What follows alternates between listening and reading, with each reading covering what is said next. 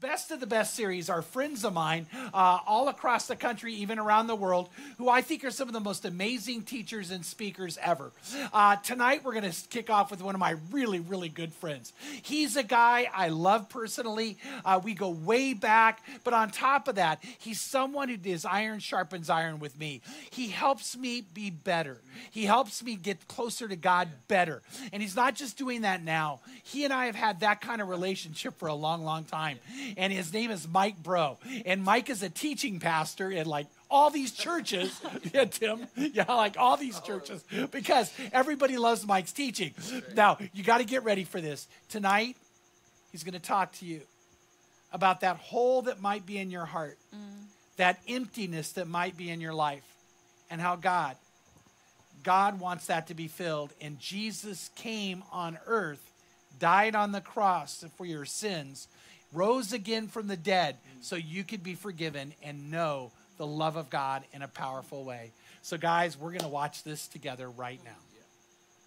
Hey, so great to uh, be with you all today. My name is uh, Mike Breaux, and I live in Ventura, California, serve on the teaching team of several different awesome churches. And it's been a while uh, since I've been at Crossroads, which is one of my favorite places on earth, led by one of my favorite people on earth, Chuck Booher. Chuck and I have been friends for a long, long time, and I have so much respect for him and so much respect for Crossroads. In a way, man, you're just trying to simply make a difference in Southern California and beyond. So I'm just, I'm just honored to get to uh, teach here this weekend. And whether you're watching us online or whether you're at the campus, man, thanks for hanging with us. Today, what I want to do is unpack an encounter that Jesus had one day that changed the course of a person's life. He had a lot of those, including uh, the one that he had with me. Uh, y'all ever had that feeling uh, that people are talking about you? I mean, I mean you, you might have that little group of people uh, uh, clustered around uh, uh, the coffee pot at work, or maybe they're in the hallway next to your locker at school, or maybe there's a backyard barbecue going on, and you walk up and everybody stops talking. Ever had that happen? And, and you can just tell by the, like the awkward silence and people looking at the ground and stuff. They're they're probably talking about you. And it's a crappy feeling when that happens. Now, honestly, some of that can be personal insecurity and paranoia. I mean, I mean, if you go to a football game and you think when the team huddles up that they might be talking about you, you, you might need some therapy. But sometimes it's very real, like too real, isn't it? And when you become the topic of conversation, I mean, you just want you just want to hide, right? You just want to close the blinds, stay inside, pull the covers over your head, isolate from all conversation, from all touch, and just be by yourself. It's it's the kind of thing that makes you want to come to the well at noon. She, she was a woman that people talked about. She had a past, she had a reputation that people huddle up and whisper about. So, to avoid all the stares and whispers and small town gossip, she comes every day to get water at Jacob's well when nobody else does at high noon.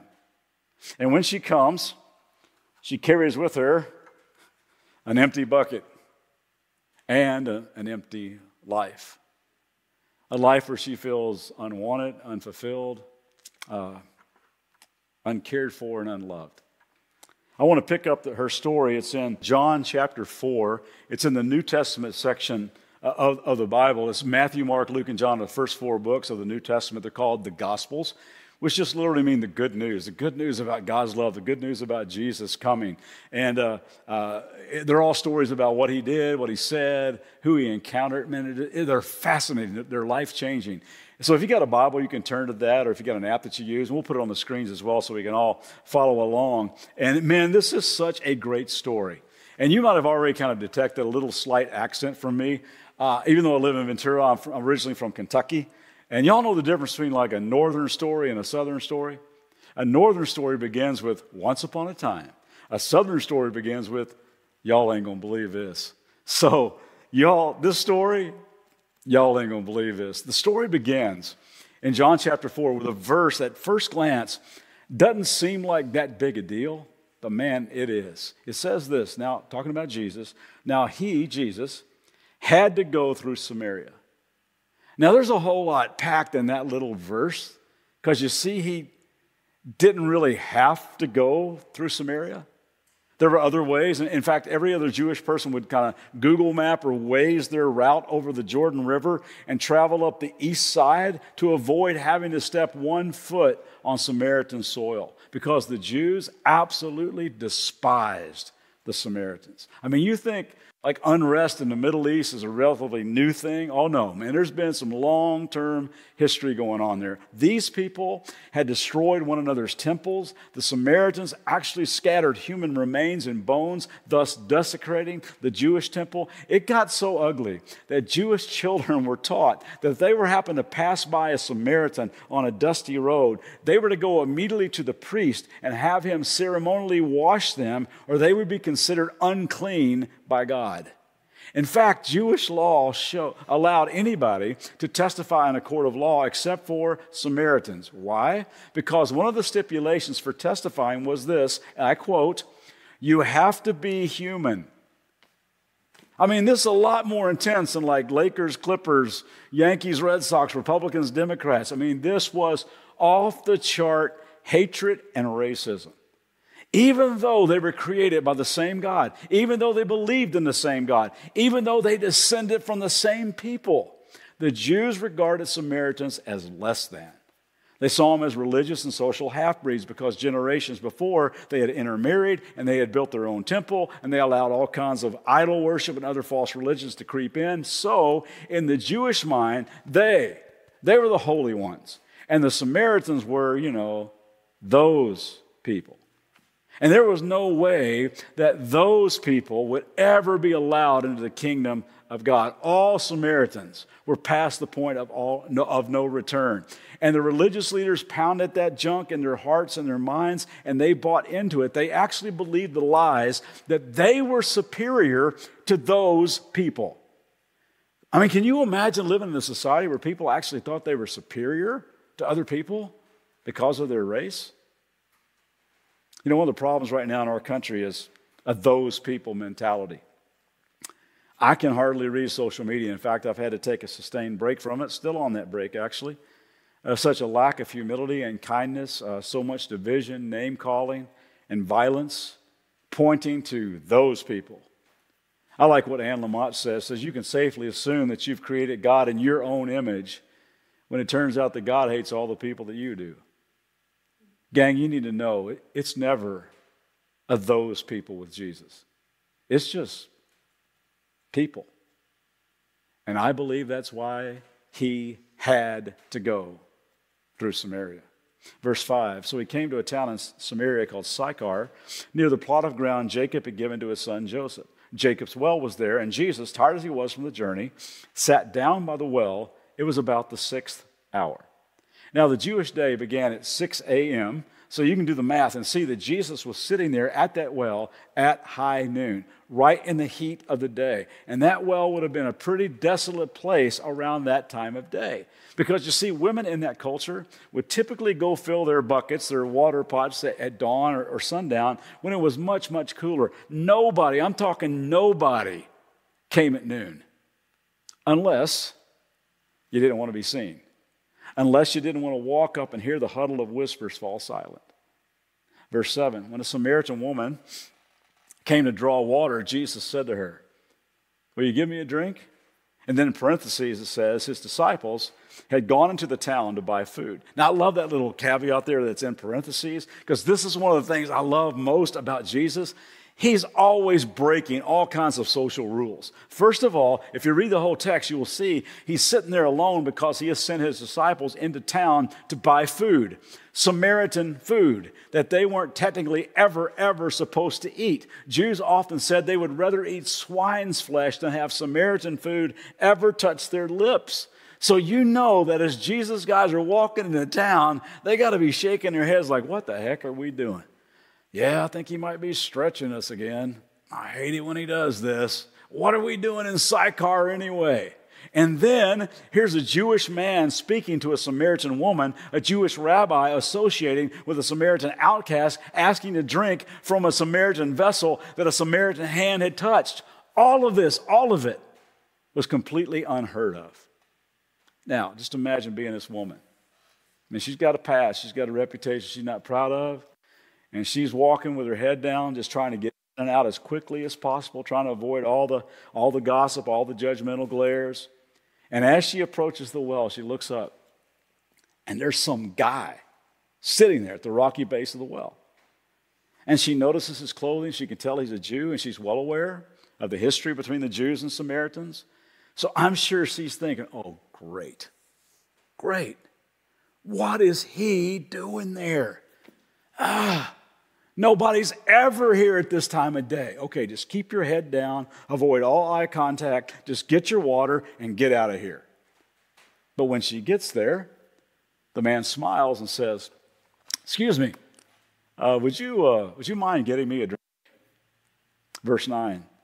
The woman was surprised, for Jews refused to have anything to do with Samaritans.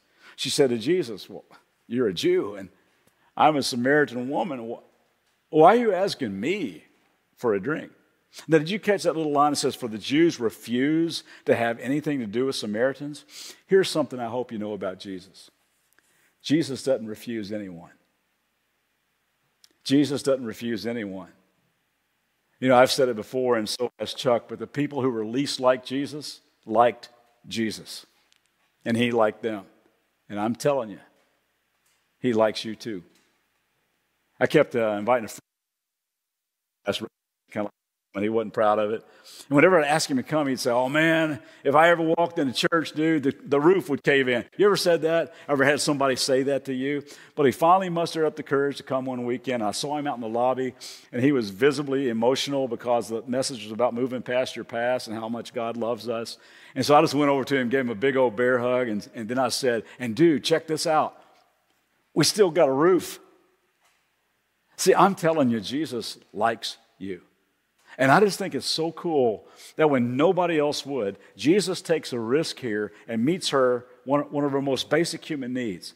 She just needed some company.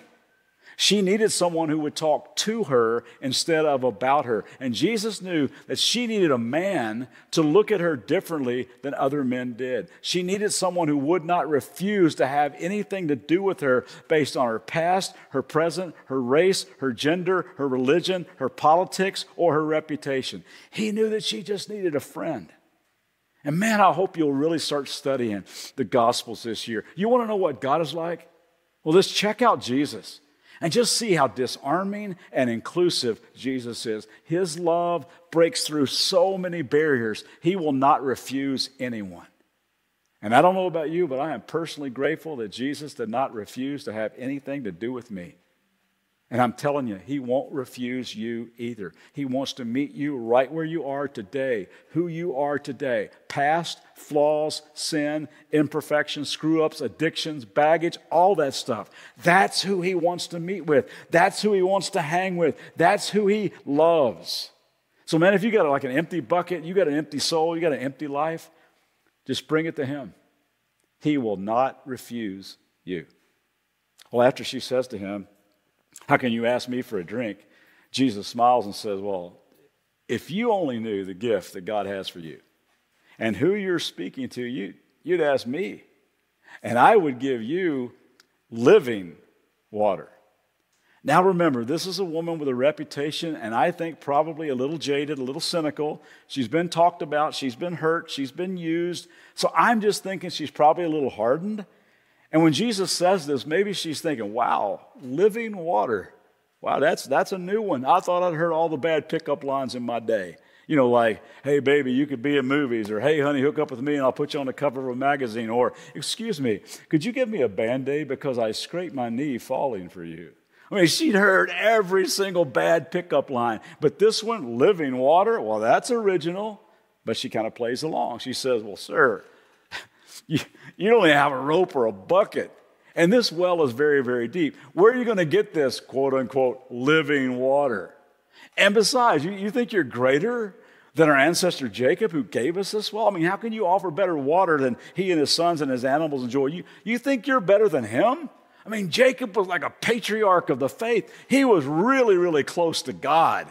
Man, you must be really something, buddy, to be able to produce this living water. And I just believe Jesus smiles again when he says, Yeah, anybody who drinks this water, as good as this well is, soon going to become thirsty again. But those who drink the water that I give, will never be thirsty again. It becomes like a fresh, bubbling spring from within them, giving them eternal life.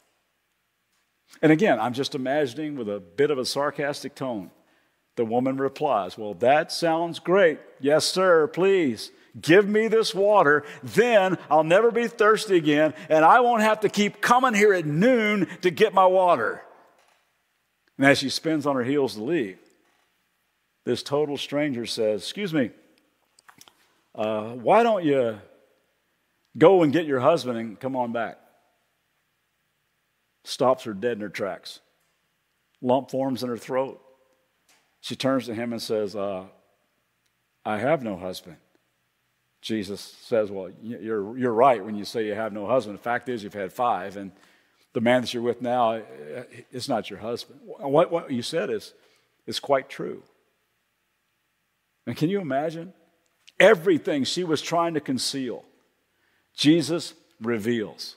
He already knew and he cared deeply about her. Here's the deal she is the reason he had to go through Samaria. God loved this woman with a past so much that he goes looking specifically for her.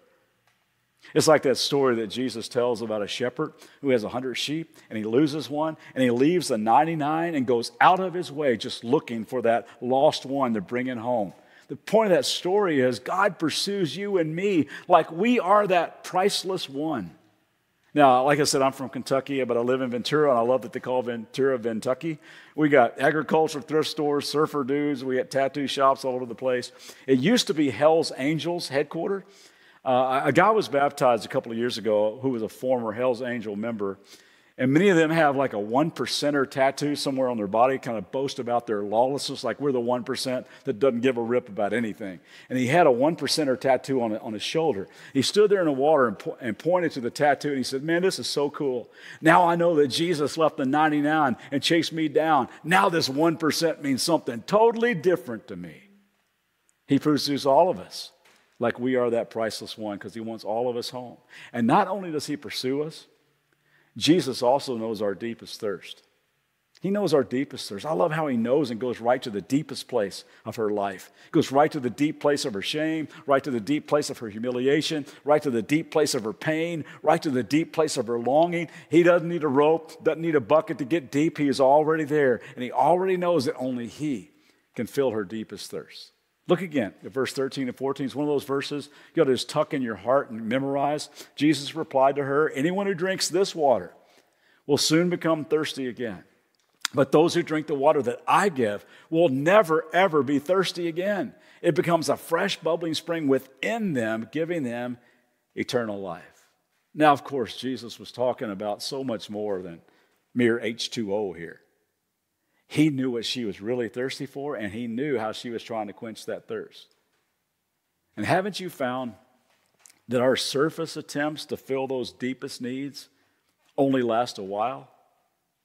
And soon we become very thirsty again? And that's why we try to fill our pain bucket with like substance abuse. It's why we try and fill our insecurity bucket with like body image stuff. It's why we run to pornography to fill that deeper need for intimacy. It's why we strive to overperform and overachieve at work or school or on the field or on the court to fill that deeper need for that elusive attaboy, attagirl it's why we fill our closets and spend money on more and more stuff to fill that deeper need for approval. It's why we power up on people and even lash out in fits of anger to fill that deeper need for power and significance. It's why we chase after relationship after relationship after relationship to fill that deeper need for being loved with an unfailing love. And, gang, those things never last. They're shallow, they're temporary, and will only leave us thirsty again. God says this over in the Old Testament of the Bible, kind of an obscure verse, but it, just hit me. Jeremiah 2.13, God says this, My people have committed two sins. First of all, they've forsaken me, the source, the spring of living water. Secondly, they went out and dug their own cisterns, broken cisterns that cannot hold water. Uh, once again, I, I, grew up in Kentucky, and I can remember an old song that I learned way back in a third grade music class. You know how there's some songs you learn as a kid that you never ever forget? Well, th- this song was a song, and I don't know whether you ever, ever sang it or not. The song said, There's a hole in my bucket, dear Liza, dear Liza. There's a hole in my bucket, dear Liza, a hole. And the song goes on and on and on. You ever sang that song? Okay, maybe just a Kentucky thing. But, gang, I got to tell you something. I am so grateful for the day I discovered there's a hole in my bucket because I had dug all kinds of broken cisterns that could not hold water. Oh, it could give me a little splash, it could give me a little sip, it could give me a quick fix, but never enough to wash over me and quench my deepest thirst. Jesus knows our deepest thirst. And not only does he know it, but he promises that if we'll just come to him daily to meet those needs, we'll never be thirsty again. He's the, he's the well. He's the spring, He's the source of living water. While this woman was wondering how Jesus could get deep to the places of Jacob's well without a rope or a bucket, he was reaching deep into the well of her soul. And I believe he could see her desperate thirst to be loved with the kind of love that does not run dry, the kind that only he can offer. Well, she's taken back, to say the least, by his knowledge of her past. And so she does what we do in awkward moments. She totally changes the subject. I love this. She goes, uh, Sir, I, I can see you're like a prophet. Our ancestors worshiped on this mountain, Mount Gerizim, but you Jews claim the place we must worship is over in Jerusalem. I just love the raw humanity of this woman. Jesus goes right to the deep places of her soul and she wants to bring it up to the surface level as quick as she can. It's like, okay, okay, enough about me. Let's talk about you. I, I, I can see you're, you're probably a religious man, right? You know, one of the trending topics right now between Jews and Samaritans or where, where are we supposed to worship? Is it on the mountain? Is it in Jerusalem? I just wonder, like, what's your, what's your take on that religious man? What's, what's, what's your point of view? And again, I just think Jesus smiles as he pretty much sweeps the intended distraction away by saying, well, actually, neither on the mountain or in Jerusalem. God wants worshipers who worship in spirit and truth. It's always been an inside out kind of thing with him. Speaking of which, let's get back to you. And he looks deep into her eyes as if to say, I have a feeling that you could use some spirit and truth. Because here's what I think I think you'd like to know real love. I think you'd like to connect with God on that kind of level, but you can't move past your past. Listen to me, you dear, precious, priceless woman. God, the lover of your soul, longs to connect with you too. And I believe at this point, she's fighting back tears, got that lump in her throat. And I think what she says next, she even says with an ex- expectant sense of, could it be? The woman says, Well, I know that Messiah called Christ is coming. And, and when he comes, he'll explain everything to us. It's almost like she's saying, uh, that, that wouldn't be you, would it? And then, in the only time before his trial, not before the crowds, not in front of the religious leaders, but to this broken woman alone by a well at high noon, Jesus declares, Yep, I who speak to you am he. I mean, this is so cool. Not only had a Jew spoken to a Samaritan, not only had a rabbi spoken to a woman, but the one lovingly looking into her eyes, the one looking into her shame filled soul, was her creator. God in the flesh, the promised Messiah, the light of the world, the Lamb of God who would wash away sin, the source of living water that would wash over her soul and make her brand new. I mean, what a moment this is. All right, you, you know how you know how great movies and TV series have like an A plot going on and they got a B plot going on? Seinfeld and The Office were both great at that. Remember that little caveat we read a little bit earlier where it said in parentheses, the disciples had gone into town to buy food? Well, verse 27 is kind of the B plot, and I find it kind of funny because it says like Meanwhile, or just then, it's, it's like the, the soundtrack of the movie changes from this uh, touching acoustic string section to Jesus and this woman just looking eye to eye, and the camera pans on these guys coming back with sacks of food from a Samaritan drive through, you know? And it says this Meanwhile, here's the B plot. His disciples returned and were surprised to find him talking with a woman. But no one asked, What do you want? Or why are you talking with her? And so they're coming up the road. They can see them talking at the well, and they start whispering to each other, Well, who's she? I don't know. What's he doing? I don't know, man. You ask him. I'm not going to ask him. You ask him. There's no way I'm asking him. No way, man. Just ignore her and act like everything's cool, okay? Okay. I just think they knew this barrier breaking Jesus all too well. Now back to the A plot. Verse 28. Then leaving her water jar, the woman went back to the town and said to the people, Come see a man who told me everything I ever did. Could this be the Christ, the Messiah? They came out of the town and made their way toward him. Many of the Samaritans from that town believed in him because of the woman's testimony. He told me everything I ever did. So when the Samaritans came to him, they urged him to stay with them, and he stayed two days. And because of his words, many more became believers. And they said to the woman, We no longer believe just because of what you said. Now we've heard for ourselves, and we know that this man really is the Savior of the world. I mean, what a cool picture. When this woman realizes just who it is that has touched her in the deepest place, she leaves her bucket, she leaves her past, she leaves her shame, she goes running right back into the town to tell the very people she was trying to avoid. You, you got to come see this. You got to come. I'm, I'm telling you, hope, hope is sitting by the well. You see, not only will Jesus never refuse you, not only does Jesus know your deepest thirst, but you need to know this Jesus can redeem any life. He can redeem any life. Now, I don't want to say the word redeem, sounds like a churchy word. So I, I just looked it up in the English dictionary and check out the first four definitions that pop up redeem, to make something acceptable, to restore reputation, to atone for human sin, to buy something back. I mean, catch this. Jesus went to a cross to atone for human sin, to purchase our freedom, to buy back our wasted years. Through his blood, our reputations are restored, and we have been made into something acceptable. That's the definition of redemption. Gang, a, per, a woman who did not want to be seen in public at all, now running back into her town, telling everybody what has just happened to her. Man, that's redemption in a town called Sychar, which literally means falsehood. God chooses this woman to declare his truth. That's redemption. People used to huddle up and talk about her as a woman who had five previous husbands and was always sleeping around. And now, when people saw her, they would say, You see that woman right there? Yeah, that woman right there. Man, you ought to hear her story. In fact, she's the one who led me to Jesus. That's redemption. I love how the songwriter in, in, Psalm 130 writes Put your hope in the Lord, for with the Lord is unfailing love, and with him is full redemption. Don't let that escape you. Full redemption, not partial, not halfway, not 80%, not just enough to make you feel a little better or a little less guilty about your junk. Full redemption.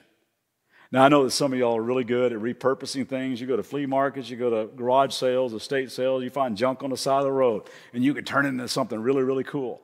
You need to know something. Jesus is like really good at that. He's always been a master carpenter, and he can take the most ungodly mistakes and unspeakable pain and colossal failure and can redeem them, recycle them, and repurpose them for good. Listen, this woman's story can be your story too. If you're thinking you're so far off from ever having a relationship with God, you need to know that Jesus doesn't refuse anybody. He will meet you right where you are no matter what. He knew that you would be here today. So he just had to come meet you. If you're like me, and you're tired of digging cisterns that can't hold water. If you're tired of going back to the same old broken well time and time again, if there's a hole in your bucket, if you're always looking for a temporary fix for the deeper thirst within you, begin to trust today that He knows your deepest thirst. And Jesus Christ is the only one that can fill that. I don't know, you, you might be in a season of your life where you're avoiding people because you think they know all your stuff. Or you may be sitting here right now thinking about broken vows and broken promises and broken families. I mean, if shame, regret, and all those wasted years consume your mind these days, you need to know Jesus can redeem any life. Thousands of us here can attest to that. Whatever is in you, what, what, what is shattered in you, He wants to buy that back, atone for it, make you new. He'll restore your reputation, allow you to live every day in the awareness that in spite of your past, you are accepted by the lover of your soul.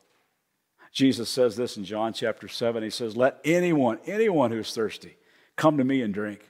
Whoever believes in me, as the scriptures have said, rivers of living water will flow from within them.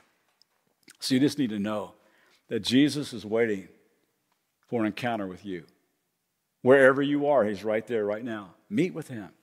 Acknowledge what those deep thirsts are in your life and invite Him to fill you up and begin to trust that whatever you bring before Him, they can be redeemed. Let me just pray for us all. Father, thank you so much for including stories like this in your word. That we can see, man, we've, we've not gone too far, that your grace won't chase us down. Thank you for looking for us specifically, for pursuing us with that unfailing love. Thank you, God, that Jesus broke down all kinds of barriers to get to us. Uh, thank you, Father, for the way that you not only can redeem any life and fill the deepest thirst when we think we're untouchable, that you won't refuse us.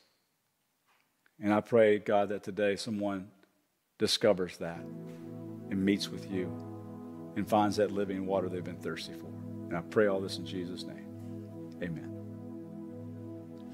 Wow, amen, amen. And I got to tell you, I love how Mike brought that out. It was so clear in my mind this incredible picture of this woman walking up the hill. And there's Jesus waiting for her.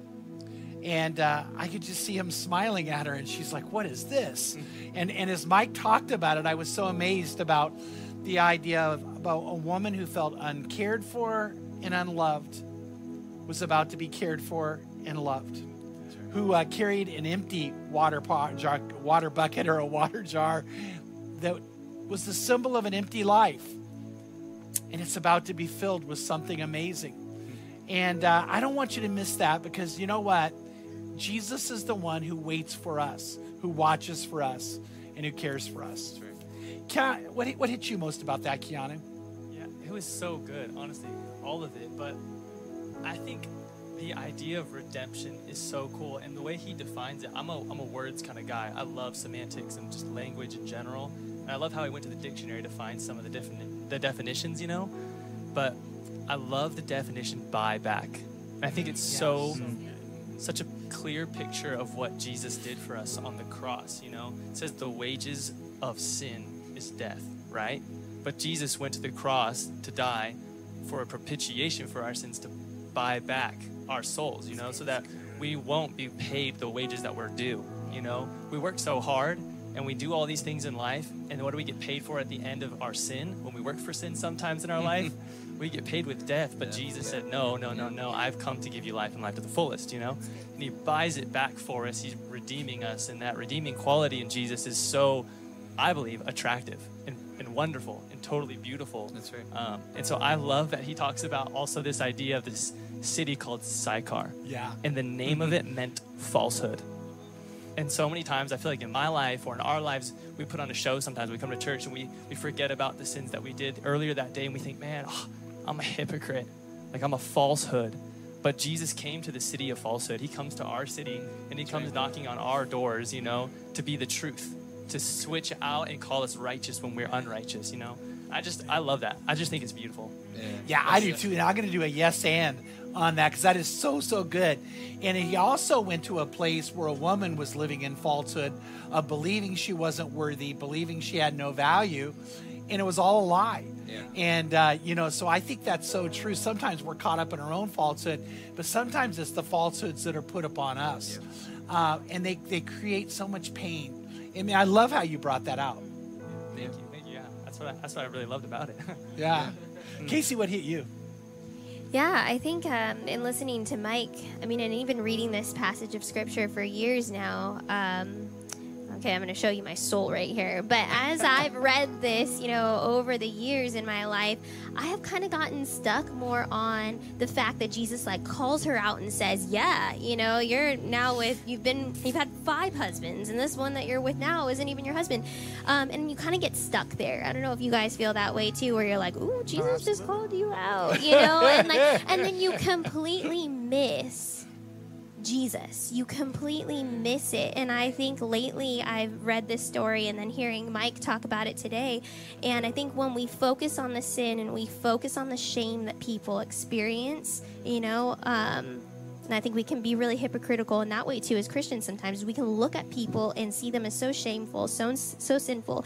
We take our eyes off Jesus in that moment and we forget what he did for her which he was lifting her out of that shame at that moment. He had to call it out because she wasn't going to call it out. Yeah. She was hiding that shame. And I think so many people who are probably even watching tonight are experiencing the same thing. We've experienced that same thing from time to time. Mm-hmm. God needs to be able to lift those things out of us, it needs to come to light for us to really be able to even see what He has for us. Mm-hmm. And so that's just what stuck out to me tonight. It's just that reminder don't focus on the shame of your own shame, other people's shame. Focus on Jesus and what he wants to do with you as he lifts that shame off of you. Yeah, I've been so amazed, and you know I'm amazed and excited for you because you're a part of a life group that's been studying on how who Jesus really is in regards to how he relates to women.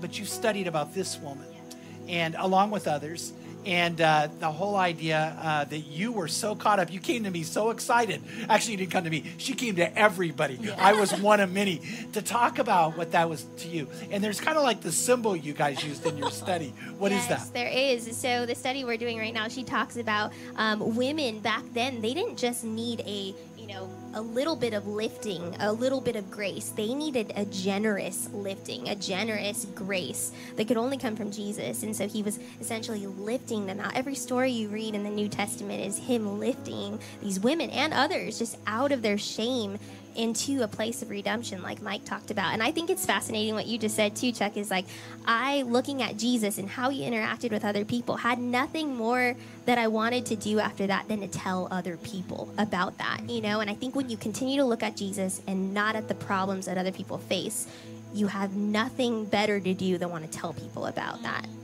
Yeah, and I, I, you know what, that is so true. And by the way, I am not kidding. I, I, watched her walk in one day. There's a big groups of people, and her eyes are all bright. Casey's all excited, and she's all excited about Jesus and about what she's studying in the Word, and she's sharing it. And everybody was like, huh, huh, like we're all leaning over, wanting to hear more, you know. And and I think that's so true. And that's what happened to this woman. She ran back into the city so excited. Everybody's like, tell me more, you know. I I love that. You got lit up by something too. What hit you?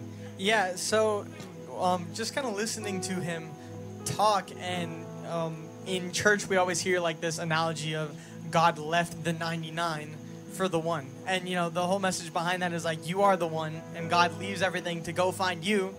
And then me hearing that, I was like, well, what about the 99? Are, is God leaving the 99 just to get you? You know, which, like, thank you, God, but what about the 99? Right? Um, it, like obviously the numbers don't exactly make make sense there, and so that's just something that I just had thought about when he first brought it up, and then um, I kind of was wrestling with that, and then later he was talking about the woman who went back and was super super excited and was like, "Look what Jesus did in my life." He told me everything that I've ever done. Mm.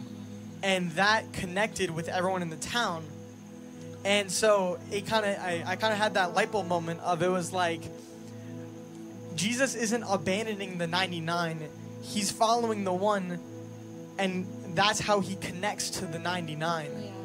He's chasing after um, that one person. Um, and specifically in this story, that was how that was how Jesus um, preached, and that's how he connected with his town. Mm-hmm. And because of it, this entire town saw look at the Messiah. This truly is the Messiah.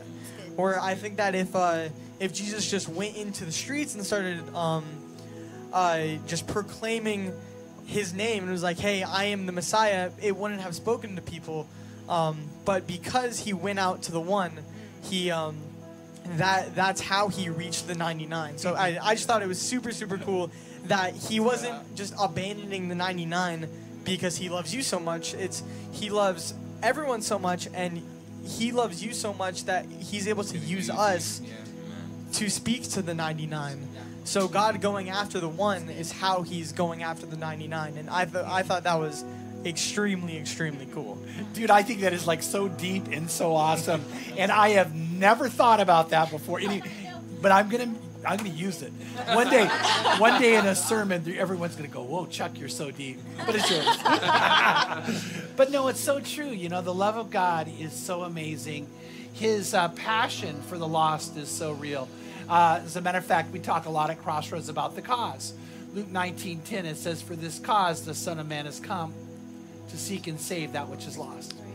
That Jesus came to seek the lost. That Jesus came to seek those who were caught in bondage, whose lives were empty, whose pain was real. And then, as Mike read at the very end, Jesus said this If anyone is thirsty, it's John 7 37. If anyone is thirsty, let him come to me and drink. He who believes in me, as the scripture said, from his innermost being will flow rivers of living water. But this he spoke of the Spirit, whom those who would believe in uh, believed in him were to receive, for the Spirit was not yet given, because Jesus was not yet glorified. But today the Spirit's given. And today, the one who wants to give you the Holy Spirit, that will give you water flowing from the innermost part of who you are will do things in your life to take away the thirst, the ache, the pain, the shame, the guilt, the feeling of being lost. Jesus wants that for you.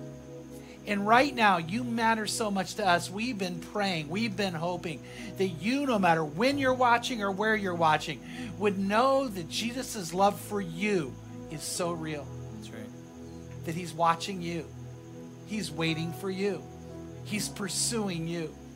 And right now, maybe you're someone who's never given your life to Christ, or maybe you're someone who needs to recommit your life to Christ. But you know what? He loves you and He wants you. He would never turn you away, but He would take you deep into wonderful, amazing things. So, right now, if you are not close to the Lord, right now, if you're hurting or you're in pain, right now, if you need to come back, I'm going to ask you to pray a prayer with me. I'm going to ask you right now just to whisper the prayer wherever you are. Driving in your car, whisper the prayer. Uh, sitting in your living room, maybe reach over if you're married to your husband or wife and say, let's pray it together. Uh, maybe you're a group of friends that are watching like we are and, and you look over at someone and say, let's do this, man. I'm in. I'm in. Pray this prayer with me and say yes to the Lord. But let me pray for you first. Father, I pray right now for whoever's sitting here in this moment of need with you about to meet their deepest need, about to heal the greatest hurt, about to take them from a place where maybe they're empty and fill them with your love and fill them with your spirit and fill them with life, Lord, that's life eternal.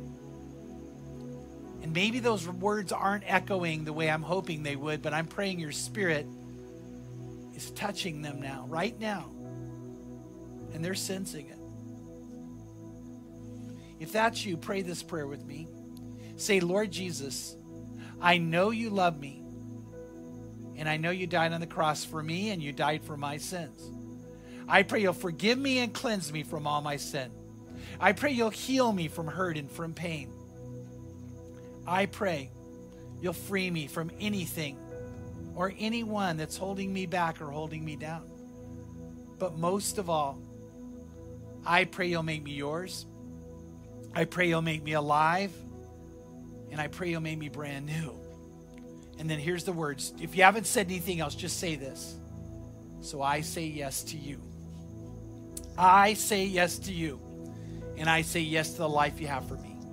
So take me now and make me yours in Jesus' name. Amen. And amen if you prayed that prayer. Praise God if you prayed that prayer. And if you prayed that prayer, you matter so much to us that we want you to let us know you prayed it. We want to send you a special gift. Uh, that, by the way, just recently someone said this gift changed their life. It, it helped them get closer to God. It's a free copy of a book by Rick Warren called The Purpose Driven Life. And it's yours for free as a, a remembrance of this moment, but also a way for us to help you grow. But what we want you to do is text Amen to 77247. Amen to 77247. Text that in or go to crossroadschurch.family and click on I made a decision. And at that place and that time, we're going to get right back to you. And then I want to ask you, get back to us. Let us know who you are because you do matter to us and we do care about you.